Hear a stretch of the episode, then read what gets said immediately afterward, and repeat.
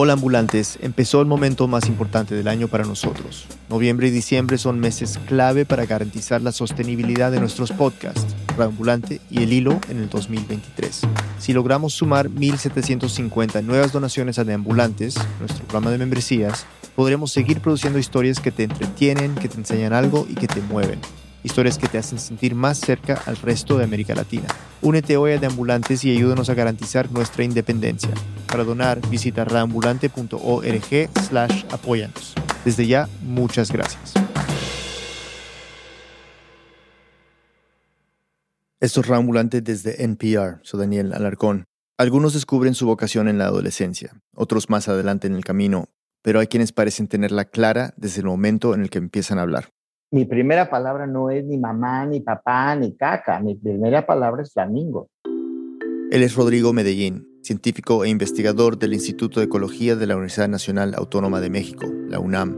Tiene 64 años, pero desde la infancia yo empecé con un interés en los animales que veía yo en los libros, en la tele, cada Navidad, cada cumpleaños, etcétera. Y el niño Rodrigo, ¿qué quiere? Pues libros de animales. ¿Y a dónde quiere ir el niño Rodrigo? Pues al zoológico o al campo a ver animales. Toda mi vida, toda mi vida. Creció en Ciudad de México y con el tiempo fue estudiando cada vez más sobre animales. Sus favoritos eran los mamíferos. Podía contestar cualquier pregunta sobre ellos. Por aquella época, a finales de los años 60, había un programa de televisión muy famoso que Rodrigo solía ver con su mamá. Había en la televisión mexicana un programa de televisión que se llamaba El Gran Premio de los 64 mil pesos. El Gran Premio de los 64 mil pesos, el programa de más alto nivel cultural del radio y la televisión en México.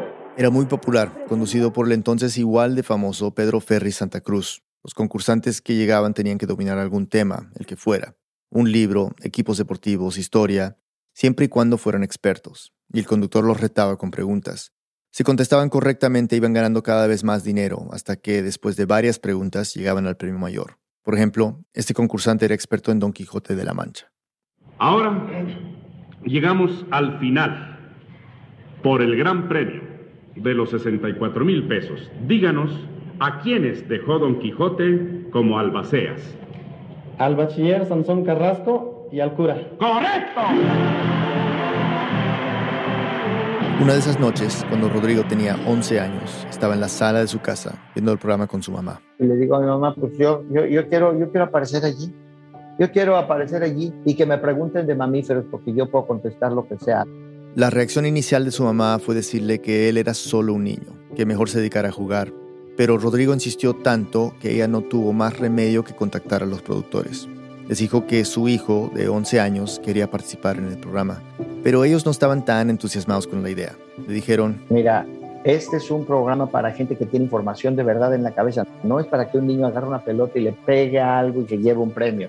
Es para alguien que tiene información y que la va a mostrar ante las cámaras de televisión. entonces mi madre les dijo, bueno, pues pregúntenle al niño a ver si tiene información. Tomaron un libro de animales y le hicieron un cuestionario a Rodrigo. Al inicio fueron preguntas sencillas. ¿Hay monos en México? ¿En dónde vive el león? O sea, ellos esperaban a lo mejor que dijera yo África, pero yo también dije, pues es África al sur del Sahara y luego en la India también hay una población y es una subespecie diferente y ta, ta, ta. Él contestó todas las preguntas. Pues inmediatamente me dijeron, oye, pues felicidades porque vas a ser el primer niño en el programa. Rodrigo estaba preparado para dar lo mejor de sí mismo en el concurso. Llegó el día, era un sábado. Lamentablemente no quedan registros de aquella grabación porque se perdieron en el temblor del 85, junto con mucho más material de archivo. Pero se acuerda que empezaron con preguntas sencillas para un amante de la naturaleza, como él. Por 64 pesos, ¿cuáles son los diferentes subórdenes de los primates? Por 128 pesos, ¿cuáles son los nombres científicos de los cinco gatos grandes? Rodrigo había contestado 10 preguntas correctamente hasta llegar a los 32 mil pesos, unos 400 dólares de la época. Faltaba solo una. Y si la contestaba correctamente, doblaría la suma y se quedaría con el gran premio de los 64 mil. La tengo tatuada con fuego en mi cerebro. Me pidieron seis características diagnósticas de los mamíferos, no exclusivas de los mamíferos, pero sí diagnósticas de los mamíferos es decir, las que caracterizan a una especie de la otra a la hora de hacer una clasificación científica. Esa última respuesta se le escapó. Era demasiado técnica para el nivel de conocimiento que tenía Rodrigo en ese momento. Y entonces cuando pierdes no te dan los 32 mil pesos, te dan un premio de consolación, que en mi caso fue una estufa Mave. ¿Qué va a ser un niño con una estufa Mave? Una estufa Mave que en ese tiempo estaba evaluada en 4 mil pesos. Entonces mi mamá pues dijo, bueno, pues voy a vender la estufa y se la, le voy a dar el dinero al niño. ¿Qué hice yo con ese dinero? Compré una cantidad de peceras y puse peces tropicales en toda la casa. En ese momento no lo sabía, pero además de sus peces tropicales había otro gran premio y ya se lo había ganado. Una breve pausa y volvemos. Este mensaje viene del patrocinador de NPR, Wise, una cuenta de Banco Universal que te permite enviar y recibir dinero y hacer compras internacionalmente. Con una sola cuenta puedes usar más de 50 monedas diferentes. ¿Quiénes usan Wise? Austriacos en Australia, sudafricanos en Suecia. Está hecha para Nueva Delhi, Nueva York e incluso York a secas. Cuando usas Wise para administrar tu dinero a través de las fronteras, siempre obtienes un tipo de cambio promedio, sin recargos ni tarifas ocultas. Obtén más información en wise.com/npr. Estamos de vuelta en Raambulante. La periodista Fernanda Guzmán nos cuenta la historia. Aquí Fernanda. Como en ese entonces la televisión mexicana no tenía más allá de tres canales, y este programa era el que más rating tenía, en palabras de Rodrigo, todo el mundo estaba viendo. Incluido el decano del estudio de los mamíferos en México. Al doctor Bernardo Villa, profesor e investigador de la UNAM, quien murió en 2006, le impresionó mucho ver a un niño con tantos conocimientos sobre los mamíferos, así que decidió llamar al canal para conseguir el número de teléfono de Rodrigo y poder contactarlo. Cuando lo llamó le dijo, Oye, pues veo que te interesan mucho los mamíferos, ¿por qué no vienes al Instituto de Biología de la UNAM y aquí te vamos a llevar al campo? Te vamos a enseñar a los mamíferos en serio y vas a poder aprender de los animales que tanto te interesan. Pues ese fue un sueño hecho realidad para un niño de 11 años, ¿no? Su madre lo llevó hasta el Instituto de Biología y allí el doctor Bernardo Villa lo recibió muy cordial. Se saludaron de mano y después le presentó al resto de su equipo. Rápidamente Rodrigo despertó mucha curiosidad y se convirtió en una pequeña celebridad dentro del instituto. Que están los demás investigadores ahí viendo ese niño, y ese niño que hace aquí, ¿de dónde salió? Una de las primeras cosas que Rodrigo vio en el instituto fue a unos animales disecados que tenían acomodados cerca de la entrada. Parecían preparados para un museo. Uno de ellos ya lo había visto en sus libros. En México se le conoce como tlacuache, o sea, la zarigüeya común, también tiene nombres como calatrupa o carachupa. Y entonces yo lo veo, inmediatamente lo reconozco, lo identifico y digo, ay, ese es un callo pollín. Y sueltan la carcajada a todos los demás. ¿Qué es un qué? ¿Un callo qué? ¿Qué dijiste? ¿De dónde sacaste? No, pues que del libro, que no sé qué. Los nombres comunes que se les ponen a los animales varían muchísimo porque depende de los modismos de cada región, y los libros de la infancia de Rodrigo eran de una enciclopedia argentina llamada El mundo de los animales, por lo que él conocía a muchos por los nombres argentinos que a veces no coincidían con los mexicanos. Pero en adelante tú eres el cayopollín. Y entonces a mí todos, hasta la fecha, los, los ya los viejitos profesores que quedan por allí, todavía se refieren a mí como cayopollín. Después de ser bautizado con este nuevo apodo, el doctor Villa lo llevó a conocer la colección científica de mamíferos que tiene el instituto. Rodrigo estaba fascinado con la enorme variedad que había de sus animales favoritos, pero no se imaginen que era como una exposición de animales disecados en un museo. Las colecciones científicas son más parecidas a un buró lleno de cajones que, al abrirse, tienen distintas especies con la información respectiva. Rodrigo y el doctor Villa siguieron conversando un poco, y al final del recorrido el doctor le preguntó, pues bueno, pues entonces, ¿qué quisieras hacer? Le digo, no, pues lo que ustedes quieran, yo aquí les ayudo a lo que sea. Como la colección de mamíferos le había gustado tanto a Rodrigo, el doctor Villa decidió usarla para encomendarle su primera tarea. Tenía una serie de mamíferos conservados en un congelador grandísimo, esperando a ser preparados para incorporarse a la colección. Eh, me dice, ¿y te gustaría empezar a preparar algún, algún mamífero? Pues claro. Les voy a explicar el proceso, y ojo que puede ser un poco perturbador. Se necesita que el animal esté congelado o se haya muerto hace muy poco. Se inicia haciendo una incisión superficial cortando solo la capa de la piel, desde el pecho hasta la altura de los genitales. Después se rompen los brazos y las piernas para que puedas despegar la piel del animal, de tal forma que quede como un guante, que puedas rellenar después con algodón y cerrar la incisión. Rodrigo comenzó a trabajar. Aquella tarea duró varios días y la disfrutó de principio a fin, preparando ratones y otras especies de animales. Aquello cambió su rutina diaria. Entonces yo saliendo de la escuela, ¡rum! me iba corriendo, me comía una torta en el camino y me iba al Instituto de Biología y me ponía a preparar yo allí hasta las 9, 10 de la noche y ya me iba yo a mi casa. Era una hora aproximada de camino a casa. Eran otros tiempos y no significaba un peligro que un niño de 11 años andara solo. Pero ese era un ritmo muy pesado para Rodrigo y era difícil combinar las actividades de la escuela y del instituto. Con la pasión que tenía por la biología, comenzó a faltar al colegio, a escondidas de sus padres, y sus calificaciones empezaron a bajar, pero siempre trató de sacar a ambos barcos adelante. Con el tiempo en el Instituto de Biología le comenzaron a dar permiso de ir a excursiones y capturar algunas especies pequeñas, vivas, para que se las llevara a casa y pudiera observarlas con detenimiento. Las alimentaba, examinaba su comportamiento, los horarios que tenían para dormir y comer, la forma en la que interactuaban con él. Empecé a traer alacranes, tarántulas, serpientes, murciélagos, tacomisles, mapaches, todo lo que te puedas imaginar. Y mi mamá me aguantó, yo no entiendo cómo me aguantó. Bueno, y su papá y sus cuatro hermanos. Todos se aguantaban porque veían lo apasionado que era Rodrigo. Después de un par de semanas de observación, regresaba al lugar donde había tomado al animal y lo dejaba libre. Pasaron los años y las tareas de Rodrigo en el instituto se fueron diversificando. Empezó a observar cráneos limpios y a aprender taxonomía, la ciencia que clasifica sistemáticamente a los organismos vivos. Cuando Rodrigo comenzó a salir en excursiones a campo, se escapaba de la escuela para poder ir con los biólogos. En uno de esos viajes fueron a la cueva del Cañón del Sopilote, en el estado de Guerrero, lugar que hasta la fecha Rodrigo recuerda con cariño, porque allí sería la primera vez que vería de cerca al animal que definiría gran parte de su carrera. Mi primer murciélago llegó a mis manos cuando yo tenía 13 años, porque estaba yo con un investigador del Instituto de Biología. Fuimos a una cueva y él agarró un murciélago, me lo puso en la mano y me dijo, a ver, ¿qué le ves? Obsérvalo y dime qué, qué le ves y cómo crees que vive. Úchale, pues yo así, en shock, se quedó mirando de cerca al murciélago que le empezó a morder la mano enguantada. Sobre él llegaba a caer la orina de los murciélagos que estaban en lo alto de la cueva. En una de esas le atinaron a su cara y sintió un ardor instantáneo. El olor del lugar era penetrante, parecido al amoníaco. Después de observar con atención al murciélago, Rodrigo contestó. Yo le veo unas orejotas muy grandotas y le veo un piquito en la nariz y veo que abajo de donde lo agarraste pues hay un tiradero de alitas, de chapulines, de saltamontes, de patitas de cucarachas, de cosas así, pues este tiene que comer insectos.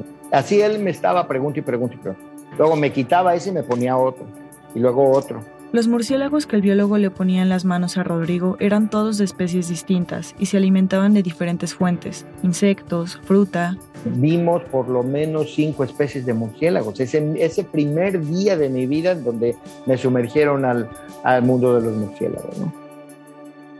Los detalles que aprendió ahí sobre los murciélagos atraparon a Rodrigo. De entrada le llamó la atención que todos convivieran en la misma cueva, a pesar de ser de especies diferentes. Fue un pequeño gancho que le despertó la curiosidad. Desde ese día comenzó a investigar todo sobre ellos. Dos años después, pudo llevarse algunos murciélagos temporalmente a casa. Compartía baño con sus dos hermanos varones. Lo llené de murciélagos hematófagos, de murciélagos vampiros, murciélagos vampiros viviendo en tu baño, te quiero recomendar. Murciélagos hematófagos o vampiros, que como seguro ya intuyen, se alimentan de sangre mis hermanos, ahora sí que te lo voy a decir coloquialmente, mentando más, Rodrigo, saca esos animales horribles de ahí. Pues no los saco. Y ahí se queda. Y claro, entrabas a ese baño y parecía una película de Hitchcock porque estaba salpicada de sangre en las paredes. Pero fuera del susto inicial, sus hermanos lo aceptaron. Este es Alejandro, su hermano mayor nos íbamos acostumbrando a, que hubiera animales de ese tipo en la casa. Incluso me gustaba verlos y Rodrigo con su pasión que tiene hasta la fecha. Me decía, mira, es que ve, sus dedos modificados, sus alas. Como a Rodrigo, a él también siempre le gustaron los animales, aunque a veces no era lo más cómodo del mundo tener que entrar a bañarse y encontrar a una iguana en la regadera, pero... Verlo con la pasión, el gusto, la felicidad de estar cerca de los animales, te inspira, te contagia y pues es una pasión que finalmente se acaba compartiendo, ¿no? Uno de los murciélagos que Rodrigo llevó estaba algo débil. Él se desesperó y le pidió ayuda a su hermana mayor, que había estudiado medicina. Para que le sacara un poco de sangre y pudiera alimentar rápidamente al animal. Dijimos, estás loco, ¿qué te pasa? Y, mi hermana le sacó sangre con una jeringa, Rodrigo se la puso en una tapita de refresco, abrió la jaula, metió su sangre y bajó el vampiro eh, a comerse la sangre de Rodrigo. Y, fue una, una cosa impresionante, yo no sabía que los vampiros comían sangre así como perrito toma agua, ¿no? Claro que no podía recurrir siempre a su propia sangre para alimentar a los murciélagos. Para darles de comer a diario, Rodrigo iba a la facultad de veterinaria, donde llenaba una cubeta con sangre de vaca. Pero no es tan sencillo como ponerla en un plato para que se la coman. La sangre se coagula rápidamente y se vuelve imposible de consumir para los murciélagos. Para evitarlo, Rodrigo tenía que batir la sangre lentamente con su mano, hasta que se formaron unas especies de ligas flotantes. Las quitaba una por una y después se llevaba esa sangre a la casa del congelador de mi mamá, saqué las charolitas de hielo, tiré los hielos, reemplacé los hielos con sangre y ya iban para adentro las, las charolitas de hielo al congelador. Y entonces yo descongelaba un hielo de sangre por vampiro por noche y se los ponía en cajitas de Petri así. Cuando entraba al baño con los cubitos de sangre, los murciélagos que normalmente estaban descansando en las paredes brincaban y ¡plá! Caían en la sangre y ¡bla! la sangre botaba. Entonces estaban las paredes pues llenas de sangre. Pero también llegaban a estar fuera del baño. Rodrigo y Alejandro se acuerdan bien de una noche en particular, cuando sus padres se preparaban para dormir. Este es Alejandro. Estaban mis papás en la noche y mi mamá le dice a mi papá, se metió una palomilla de esas negras, sácala por favor. Mi mamá no veía muy bien, porque no traía su lente. Los cinco murciélagos dando vueltas alrededor de ellos así. Ellos ya metidos en la cama y todo, y mi mamá creyendo que eran de esas palomillas que se meten. Mi papá voltea y dice, Rodrigo, ven por tu murciélago. y mi mamá pegó un grito y se tapó hasta acá con las sábanas y fue un gritote increíble. Así que la convivencia con distintos animales se convirtió en algo muy cotidiano en la casa cualquier problema con animales, Rodrigo, ya se escapó tu murciélago, Rodrigo, la víbora, Rodrigo, la iguana. Y... Pero su madre no terminaba de acostumbrarse a los murciélagos. Al inicio le daban miedo, incluso un poco de asco, pero a Rodrigo se le ocurrió una manera de hacer que los mirara distinto. Una vez llevó y fue cuando se echó a la bolsa a mi mamá en cuanto a los murciélagos, porque llevó una murciélaga con un bebé mamándole y le dijo, mira mamá, está alimentando a su, a su bebé. Y nos dio mucha ternura a todos eso, ¿no? Rodrigo y su familia vivieron así, hasta que él se graduó de la preparatoria en el 79. Ese año finalmente se pudo convertir en alumno oficial del Instituto de Biología. Seguía interesado en el mundo animal en general, pero mientras más estudiaba sobre murciélagos, más incrementaba su pasión por ellos. Una pasión que para la mayoría de nosotros puede sentirse un poco extraña. Por ejemplo, la primera vez que yo vi un murciélago salí corriendo, muerta del susto, porque pensé que me iba a hacer daño si se me acercaba. Creo que no estoy sola en esto. Muchas otras personas ven a los murciélagos como animales amenazantes, incluso asquerosos, como si fueran ratas con alas, esta mala fama que tienen viene desde la Edad Media, cuando eran relacionados con demonios. Enviados del diablo que se usan para brujería, que son todo lo malo, que nos van a pasar enfermedades. También está el posible origen de la palabra vampiro, el vocablo vampir del húngaro, que se refiere a un ser pretenatural de naturaleza malvada que busca alimentarse chupando la sangre de las personas que duermen. A un ser humano muerto que revive en las noches y que sale a buscar a alguna persona a chuparle la sangre, pero no tiene ningún vínculo de ningún tipo con la estructura, con la figura de un murciélaguito. Esta figura fue aprovechada por Bram Stoker cuando en 1897 publicó el famoso libro de Drácula. En él, el vampiro puede transformarse en diferentes formas y una de ellas es el murciélago. Es una historia que se ha llevado al cine varias veces y de varias maneras. Esa asociación ya es parte de la cultura. Es inevitable conectar al vampiro con el murciélago. Y bueno, ya sabemos que es verdad que hay murciélagos que se alimentan de sangre, como los que Rodrigo tenía en el baño de su casa. La asociación no es tan descabellada, pero en realidad, de las más de mil especies que existen de murciélagos, solo tres de ellas son hematófagas. El resto se alimentan de frutos, néctar, polillas, moscas y otros insectos. Todo este contexto ha generado que los murciélagos sean rechazados por miedo, y este miedo puede poner en riesgo su supervivencia. La amenaza más importante que afecta a los murciélagos hoy en día es la destrucción de sus refugios. tanto intencional como no intencional. Hay personas que con los mejores deseos tratan de interactuar con ellos porque les llaman la atención, pero al no ser expertos terminan asustándolos y maltratando sus refugios, y están quienes los matan para que los murciélagos no se acerquen a sus animales. El crecimiento de las ciudades también es una amenaza para ellos. En México se han dinamitado y gaseado cuevas donde vivían murciélagos para poder hacer construcciones. Rodrigo conoció algunos de estos lugares antes de ser destruidos y al volver a visitarlos después de las intervenciones, es un sentimiento de zozobra terrible, muy, muy triste. O sea, principalmente por la destrucción que les causaron a los murciélagos y porque la gente ya no va a tener ese beneficio de tener a los murciélagos allí, pero también porque se ha destruido parte de mi infancia. Uno de los lugares a los que Rodrigo se refiere es la cueva de Tequesquitengo, en el estado de Morelos. Era una cueva muy profunda y se podía bajar con ayuda de una cuerda de seguridad. De la cueva subían volando unos 100.000 murciélagos y era un espectáculo, hermoso de ver, pero una constructora se interesó en la zona. Fraccionaron esa zona y pues esa cueva pues simplemente la rellenaron de castajos, se acabó, se murieron 100.000 murciélagos allí. Una verdadera estupidez, una estupidez. La mala reputación que han tenido los murciélagos hizo que Rodrigo los mirara con compasión. Para él son los animales más maltratados del mundo. Desde que sostuvo a su primer murciélago, Rodrigo se planteó un propósito. Una parte de su carrera iba a dedicarla a defenderlos, tratar de combatir esa mala imagen, y para empezar tenía que estudiar todo lo que ya estaba escrito sobre este animal y continuar saliendo a campo para seguir desarrollando nuevos conocimientos. Inició una investigación profunda, y los resultados le ayudaron a formar los argumentos necesarios para empezar a convencer a las personas de que los murciélagos no son peligrosos. Esto sería la base de su divulgación para ayudarlos. Hay muchos animales que tienen una imagen pública negativa, ¿no? Los alacranes, las arañas, las serpientes, los tiburones y los murciélagos. Ninguno de esos hace más por tu bienestar diario que los murciélagos. Vamos a explicarlo. Los murciélagos prestan tres servicios ecosistémicos a diario. El primero es el control de plagas tú ya te tomaste un café o ya te tomaste un té o ya te comiste unos tacos, unas tortillas, unos tamales, cualquier producto de maíz. Los murciélagos son los controladores de plagas más importantes del mundo, de las plagas del maíz, del café, del té, del frijol, del arroz y de muchos otros productos agrícolas. Como del algodón también. Rodrigo dice que sin los murciélagos no tendríamos muchas cosechas, el segundo es la dispersión de semillas de muchos tipos, las guayabas, los zapotes negros y blancos, las ciruelas. Y muchas otras plantas que nosotros nos comemos porque las compramos en el mercado se deben a que los murciélagos han estado dispersando sus semillas por millones de años. Entonces hoy el tener esas frutas es un servicio que nos dan los murciélagos.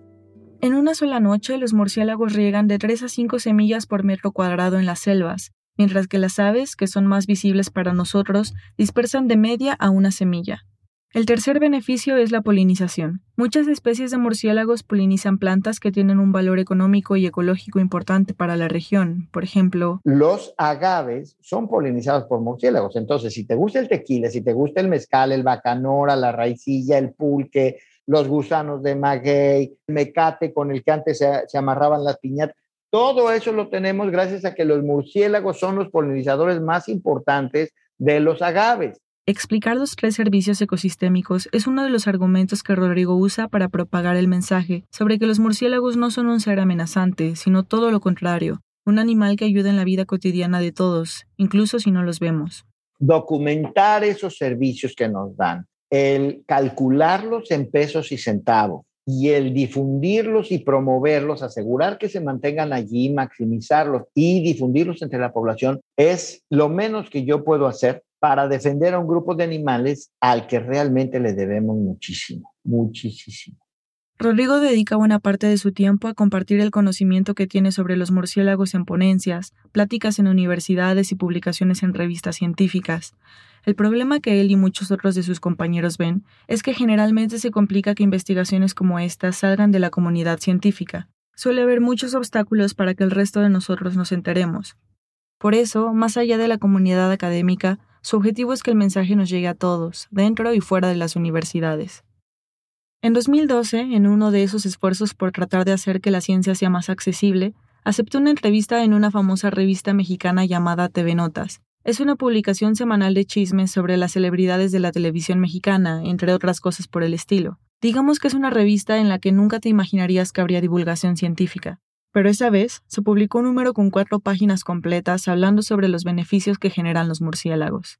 Incluso se los mandé a todo el Instituto de Ecología porque siempre estamos diciendo que hay que publicar en revistas de alto impacto, que quién sabe qué. Revistas de alto impacto. Ecology imprime cuando mucho 10 mil copias. Evolution imprime 15 mil copias. Esta cosa TV Notas imprime 800 mil copias.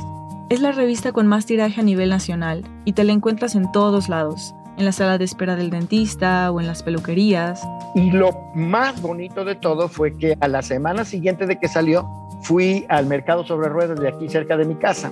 La señora que vende los limones se me queda viendo. Usted salió en la revista y ya sé que los murciélagos no son malos. Bueno, casi agarro a besos a la señora y tú te imaginarás, ¿no? Momentos como este son grandes avances en la misión que Rodrigo se designó desde adolescente. Pero para poder tener un impacto más fuerte, era necesario conseguir las licencias que lo acreditaran para llegar a puestos en los que pudiera tomar decisiones, conseguir presupuestos, y casi siempre la vía para empezar es estudiar en el extranjero. Así que cuando salió de la universidad, en el año 85, decidió conseguir una beca para viajar a Estados Unidos y continuar sus estudios de posgrado en la Universidad de Florida. Allí Rodrigo expandió su especialización. Ya no solo investigó sobre murciélagos, sino a muchos otros mamíferos. Siete años después regresó a México para aplicar lo que aprendió. Rodrigo se convirtió en asesor de México en temas de biodiversidad y ganó numerosos premios por su trayectoria. Uno de ellos fue el premio Whitley a la conservación de la naturaleza, que se otorga en Inglaterra de manos de la princesa Ana, y que ganó en dos ocasiones, la primera en 2004 y la segunda en 2012. En la del 2012 viajó hasta Inglaterra para la ceremonia de premiación y en la recepción del evento conoció a alguien que lo emocionó todavía más que el premio en sí. Por el rabillo del ojo alcanzó a ver a su héroe de la infancia, el documentalista ambiental Sir David Attenborough. Me convertí en el más patético fan de Justin Bieber. O sea, me quedé así, tal cual, ¿no? David Attenborough ha hecho decenas de documentales sobre la naturaleza para la BBC. Es una de las personas más importantes del medio. En 2012 la ONU le otorgó un premio por su trayectoria. Rodrigo solía ver sus documentales cuando era niño, pero ahora de adulto se quedó mirando desde la distancia, esperando el mejor momento para presentarse, hasta que decidió acercarse. Dije, aquí me vale madres, va a salir el chilango. Y llego yo, y, órale, y y me presento y le digo, pues David, tú no sabes lo que has hecho, tú has cambiado el mundo, me, me has cambiado la vida a mí. Eh, yo cuando sea grande quiero ser como tú, le decía yo. Ese fue el inicio de una conversación que terminó en una admiración mutua. David y Rodrigo se quedaron conversando durante horas sobre murciélagos hasta que Rodrigo recibió una propuesta de su héroe de la infancia, hacer un documental juntos sobre su trabajo, en México, con todo el equipo de producción de la BBC. Obviamente Rodrigo aceptó.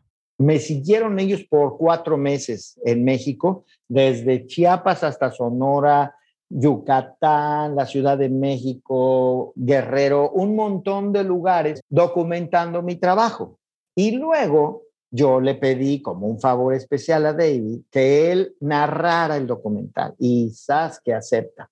En ese documental, Rodrigo pasó de ser Cayopollín a recibir su segundo apodo, este ya más oficial. Rodrigo really Batman. Rodrigo realmente es Batman, el Batman mexicano, y su trabajo sería decisivo, incluso llegaría a ser literalmente de vida o muerte. Una pausa y volvemos. Estamos de vuelta en Reambulante, soy Daniel Alarcón. Antes de la pausa estábamos oyendo cómo Rodrigo Medellín, un científico mexicano, dedicó gran parte de su carrera a proteger a los murciélagos y a demostrar lo importantes que son para los humanos. Consiguió que muchas personas dejaran de verlos con miedo, pero todavía no era suficiente para mantenerlos a salvo. Fernanda Guzmán nos sigue contando. A mediados de los 90, después de que Rodrigo regresara a México tras terminar su doctorado, una especie de murciélago se volvió muy importante para su trabajo, el murciélago Leptonicteris yerbabuenae, o más comúnmente llamado murciélago maguillero menor. y son de los murciélagos con un carácter más dulce del que te puedas imaginar. Porque a diferencia de otros animales, en el momento de tomarlos para estudiarlos no suelen forcejear ni morder, se dejan examinar en paz, son de tamaño mediano con un rostro alargado. Los ojos son muy grandes en comparación con otros murciélagos, las orejas son pequeñas y triangulares, el pelaje es café grisáceo. Viven en una zona amplia de nuestro continente, que va desde el suroeste de Arizona y Nuevo México en Estados Unidos, pasa por el centro y oeste de México y llega hasta Guatemala y El Salvador. Las miradas estaban sobre esta especie desde hace años, porque fue puesta en la lista de animales en peligro de extinción en Estados Unidos a mediados de los 80, pero siendo una especie que se comparte con México, tenían que determinar su estado también en este país. Fue agregada como especie en peligro en 1993, y no eran las únicas especies de murciélagos que estaban reduciendo drásticamente su población. A diferencia del Batman de Ciudad Gótica, el Batman mexicano necesitaba un gran equipo para intentar salvar estos murciélagos, Así nació el Programa para la Conservación de Murciélagos de México. Su primera reunión fue en abril de 1994. Contamos con un grupo de investigadores de murciélagos a nuestro alrededor, mucha gente de Latinoamérica y de otros lugares que pues de alguna manera han acompañado algunas de nuestras aventuras con los murciélagos. Ella es Laura Navarro, es pedagoga egresada de la UNAM y lleva 28 años trabajando mano a mano con Rodrigo en el programa de conservación desde sus inicios. Rodrigo y el equipo comenzaron a monitorear las actividades de varios murciélagos en 10 cuevas clave que eran compartidas por varias especies distintas a lo largo del país. Fue allí donde se dieron cuenta de que distintos murciélagos fueron desapareciendo de manera drástica y verificaron que uno de ellos era el murciélago magueyero menor. Se encendieron las alarmas. Porque es la especie que poliniza los agaves de donde obtenemos todas nuestras bebidas espirituosas mexicanas. El tequila, el mezcal, bacanora, todos esos, ¿no? Así que eso también podía poner en riesgo su producción, lo cual lo convierte casi en una emergencia nacional. Alerta roja, focos rojos, pi, pi, pi, pi. Eso convierte a los murciélagos en un valor económico muy importante para mucha de la actividad industrial de México. Son muchas las razones por las que los murciélagos maguilleros comenzaron a desaparecer, la principal causa fue la destrucción de sus refugios. Muchas cuevas fueron destruidas, ya sea para poder usar el terreno para construcciones o por puro miedo a los murciélagos. También la falta de alimento a lo largo de las zonas en sus rutas migratorias. Hay otras cosas que también interfieren y que son impredecibles y no dependen de algo que uno haga, que son los factores climáticos también, ¿no? Si empieza demasiado pronto el invierno o si de pronto llueve mucho, puede afectarlos también. Además es importante tomar en cuenta que la mayoría de las especies de murciélago tienen una única cría una vez al año. Si se perturba una cueva de maternidad, es decir, donde las murciélagos embarazadas dan a luz y se encargan de amamantar a sus crías, se perdería una generación completa de murciélagos y no volverían a tener bebés hasta el año siguiente. Una vez determinados los factores, se tenía que comenzar a actuar con un plan de recuperación para reducir la desaparición de esa especie y de otros tipos de murciélagos, así que Rodrigo y el equipo armaron una estrategia de tres vías. Las tres vías son, uno, educación ambiental, dos, investigación básica y tres, acciones directas de conservación. Y estas tres vías se retroalimentan en todas las direcciones. Para la fase de investigación, el equipo pasó más de dos décadas observando de cerca los murciélagos maguilleros. No fue un proceso nada sencillo ni instantáneo. Tuvieron que pasar años para identificar cuáles eran sus colonias más importantes y en dónde vivían, qué solían usar de alimento y también sus rutas migratorias, para saber qué tan a salvo estaban, si tenían suficiente comida durante sus largos viajes o si de pronto cambiaban de dirección por alguna razón. Una vez que se volvieron expertos en la teoría, tocaba poner en práctica las acciones directas. Cuando identificaron sus fuentes de comida, pudieron empezar a ayudarles a conseguirla más fácilmente. Con el tiempo perfeccionaron el seguimiento de sus rutas de migración e intentaron mantenerlas seguras y con suficiente alimento. Durante años trabajaron también para fortalecer la seguridad de sus cuevas de refugio y maternidad, convirtiendo algunas en áreas naturales protegidas. Pero el primer punto que menciona Rodrigo es importante, educación ambiental, sin esta parte del proceso, ningún esfuerzo de investigación y ninguna acción de conservación podría funcionar. Así que todo lo que habían aprendido sobre los murciélagos durante años tenían que poder transmitirlo a las personas que vivían cerca de las cuevas refugio. Esa era la culminación de todo el plan. Platicando con los dueños de la tierra de donde están las colonias más importantes, las cuevas más importantes, para explicarle a la gente por qué es necesario que ellos se incorporen a la lucha por conservar estos murciélagos. Y cada vez que vamos a una cueva nueva, y les platicamos a la gente lo importantes que son los murciélagos de ahí, esa gente se convierte en defensores de murciélagos inmediatamente. Crearon talleres y material de divulgación especialmente diseñado para cada comunidad. Incluso les enseñaron a ver a los murciélagos como aliados, por ejemplo, impulsando a producir alimentos con las frutas que los murciélagos polinizan para eventualmente comercializar esos productos. Así los murciélagos les ayudan a ellos y ellos ayudan a protegerlos. También organizaban visitas ecoturísticas para ver a murciélagos, o incluso llevaban a alguno directamente con las personas para que pudieran verlo de cerca, ya sea uno vivo o alguna piel y eso lograba calmar el miedo que podían llegar a tener algunas personas. Una parte muy importante de los murciélagos que la gente a veces no se da cuenta o no conoce porque no ha tenido la oportunidad de verlos de cerca, es que los murciélagos son mamíferos, como un perro o un gato. Entonces, además tienen el pelo suavecito y cuando los tocas, esa sensación de que son aguados, babosos o asquerosos cambia completamente es muy bonito ver eso, ¿no? Cuando la gente descubre por primera vez que no son como se los imaginaban. Claro, esta no es una invitación para ir a tocar murciélagos. Los encuentros que menciona Laura son controlados, pero es bueno darse cuenta de que, como cualquier mamífero, tienen cosas en común con nosotros y con los animales de los que solemos rodear nuestra vida cotidiana. De esta forma, la misión no solo queda en manos de científicos, biólogos y conservadores, sino de toda la población que vive cerca de ellos, trabajando en un mismo equipo para proteger a un miembro más de la comunidad. Y funcionó. Finalmente, después de un enorme camino de más de 20 años de esfuerzos en conjunto, el equipo del programa de protección se dio cuenta de que los murciélagos maguilleros aumentaron su población. Sus colonias crecieron lo suficiente, incluso para considerar sacarlos de la lista de animales en peligro de extinción. Este es Rodrigo en una conferencia de prensa en el 2013. Así es que me da muchísimo gusto anunciar aquí que el murciélago maguillero menor finalmente ha dejado la lista de especies en peligro de extinción para convertirse en una especie recuperada. Es tiempo de celebrar. Cuando yo lo anuncié, te juro que sentía hormigueo en todo el cuerpo, los pelitos se me levantaban, yo sentía que es que esto no puede ser, qué maravilla que lo logramos hacer. Y es una cosa completamente compartida, ¿eh? Hasta la fecha es el único mamífero que el gobierno mexicano ha podido sacar de la lista de especies en peligro de extinción.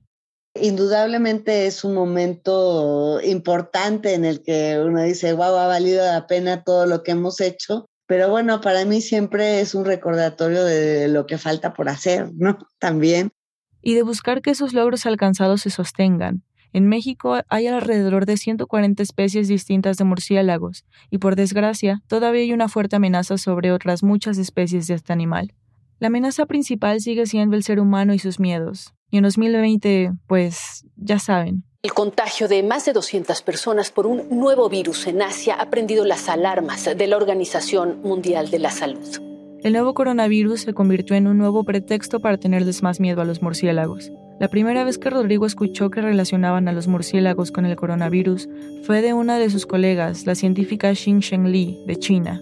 Ella publicó un artículo diciendo que este virus, el SARS-CoV-2, era un virus de origen probable de murciélago. Así lo publicó y de allí los medios lo agarraron. Los murciélagos nos están dando. Todas las miradas apuntan al murciélago. Hablemos ahora del origen de este virus. Pudo haberse originado en murciélagos. Hemos caído en la desgracia de culpabilizar a estos pobres animales sin que la deban ni la teman. Hasta cierto punto se entiende. Estábamos encerrados en casa, con miedo. Sabíamos que había una amenaza afuera, pero hasta ese entonces era invisible. Por un momento el murciélago se convirtió en la imagen del enemigo que necesitábamos materializar y necesitábamos defendernos. En Cajamarca, Perú, quemaron a cientos de murciélagos por el miedo de transmisión del virus. Las autoridades peruanas instaron a la población a desistir de matar murciélagos luego de rescatar a 200 de estos mamíferos que iban a ser quemados por campesinos, alegando que transmiten la pandemia del nuevo coronavirus. Cuando empezó este tema, mucha gente en muchos lugares del mundo empezaron a matar murciélagos y empezaron a ahuyentar murciélagos y a deshacerse de murciélagos. Casos crueles como estos también ocurrieron en Cuba, India, Indonesia y Ruanda. En México, unos 25 murciélagos aparecieron muertos bajo un puente de la ciudad de Mérida, al sureste del país. Y aunque no se sabe a ciencia cierta qué fue lo que los mató, se sospecha que fue un ataque dirigido por personas que viven en la zona. En este momento, la divulgación científica de Rodrigo necesitaba reactivarse como nunca antes. Nunca en mi vida he trabajado más que en el último año y medio.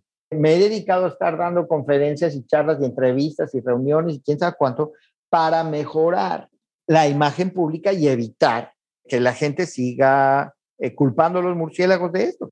A inicios de la pandemia se colocó al murciélago en el centro de la conversación sobre la crisis.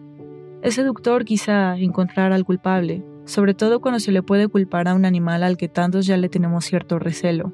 Como si fuera la culpa del murciélago, como si nosotros mismos, los seres humanos, no tuviéramos nada que ver con la propagación de enfermedades como el COVID-19. Yo lo he dicho muchas veces, la primera línea de defensa contra la próxima pandemia es la conservación de la biodiversidad. La conservación de las especies está directamente relacionada con la supervivencia de los seres humanos, ¿no? Para Rodrigo y Laura, pensar en la salud del ecosistema y de otras especies es pensar también en nuestra salud. Y a pesar de que imaginar un cambio drástico en nuestro estilo de vida nos puede resultar a muchos como un escenario inalcanzable, Rodrigo piensa que se puede lograr. Estoy absolutamente convencido de que es posible, pero tenemos que hacer todo lo que está de nuestra parte, tanto los científicos como los comunicadores, como la gente de a pie. Tenemos mucho que hacer y la gente está muy dispuesta a entenderlo, a aprenderlo, a incorporarlo a sus hábitos. Y podemos empezar por mirar a los murciélagos a través de los ojos del Batman mexicano. Imaginarlos como nuestros amigos de infancia, los que vivían en nuestra propia casa, a los que observábamos, a los que alimentábamos, para cuidarlos y a la vez cuidarnos. Fernanda Guzmán es periodista y vive en Ciudad de México. Este episodio fue editado por Camila Segura, Luis Fernando Vargas, Nicolás Alonso y por mí.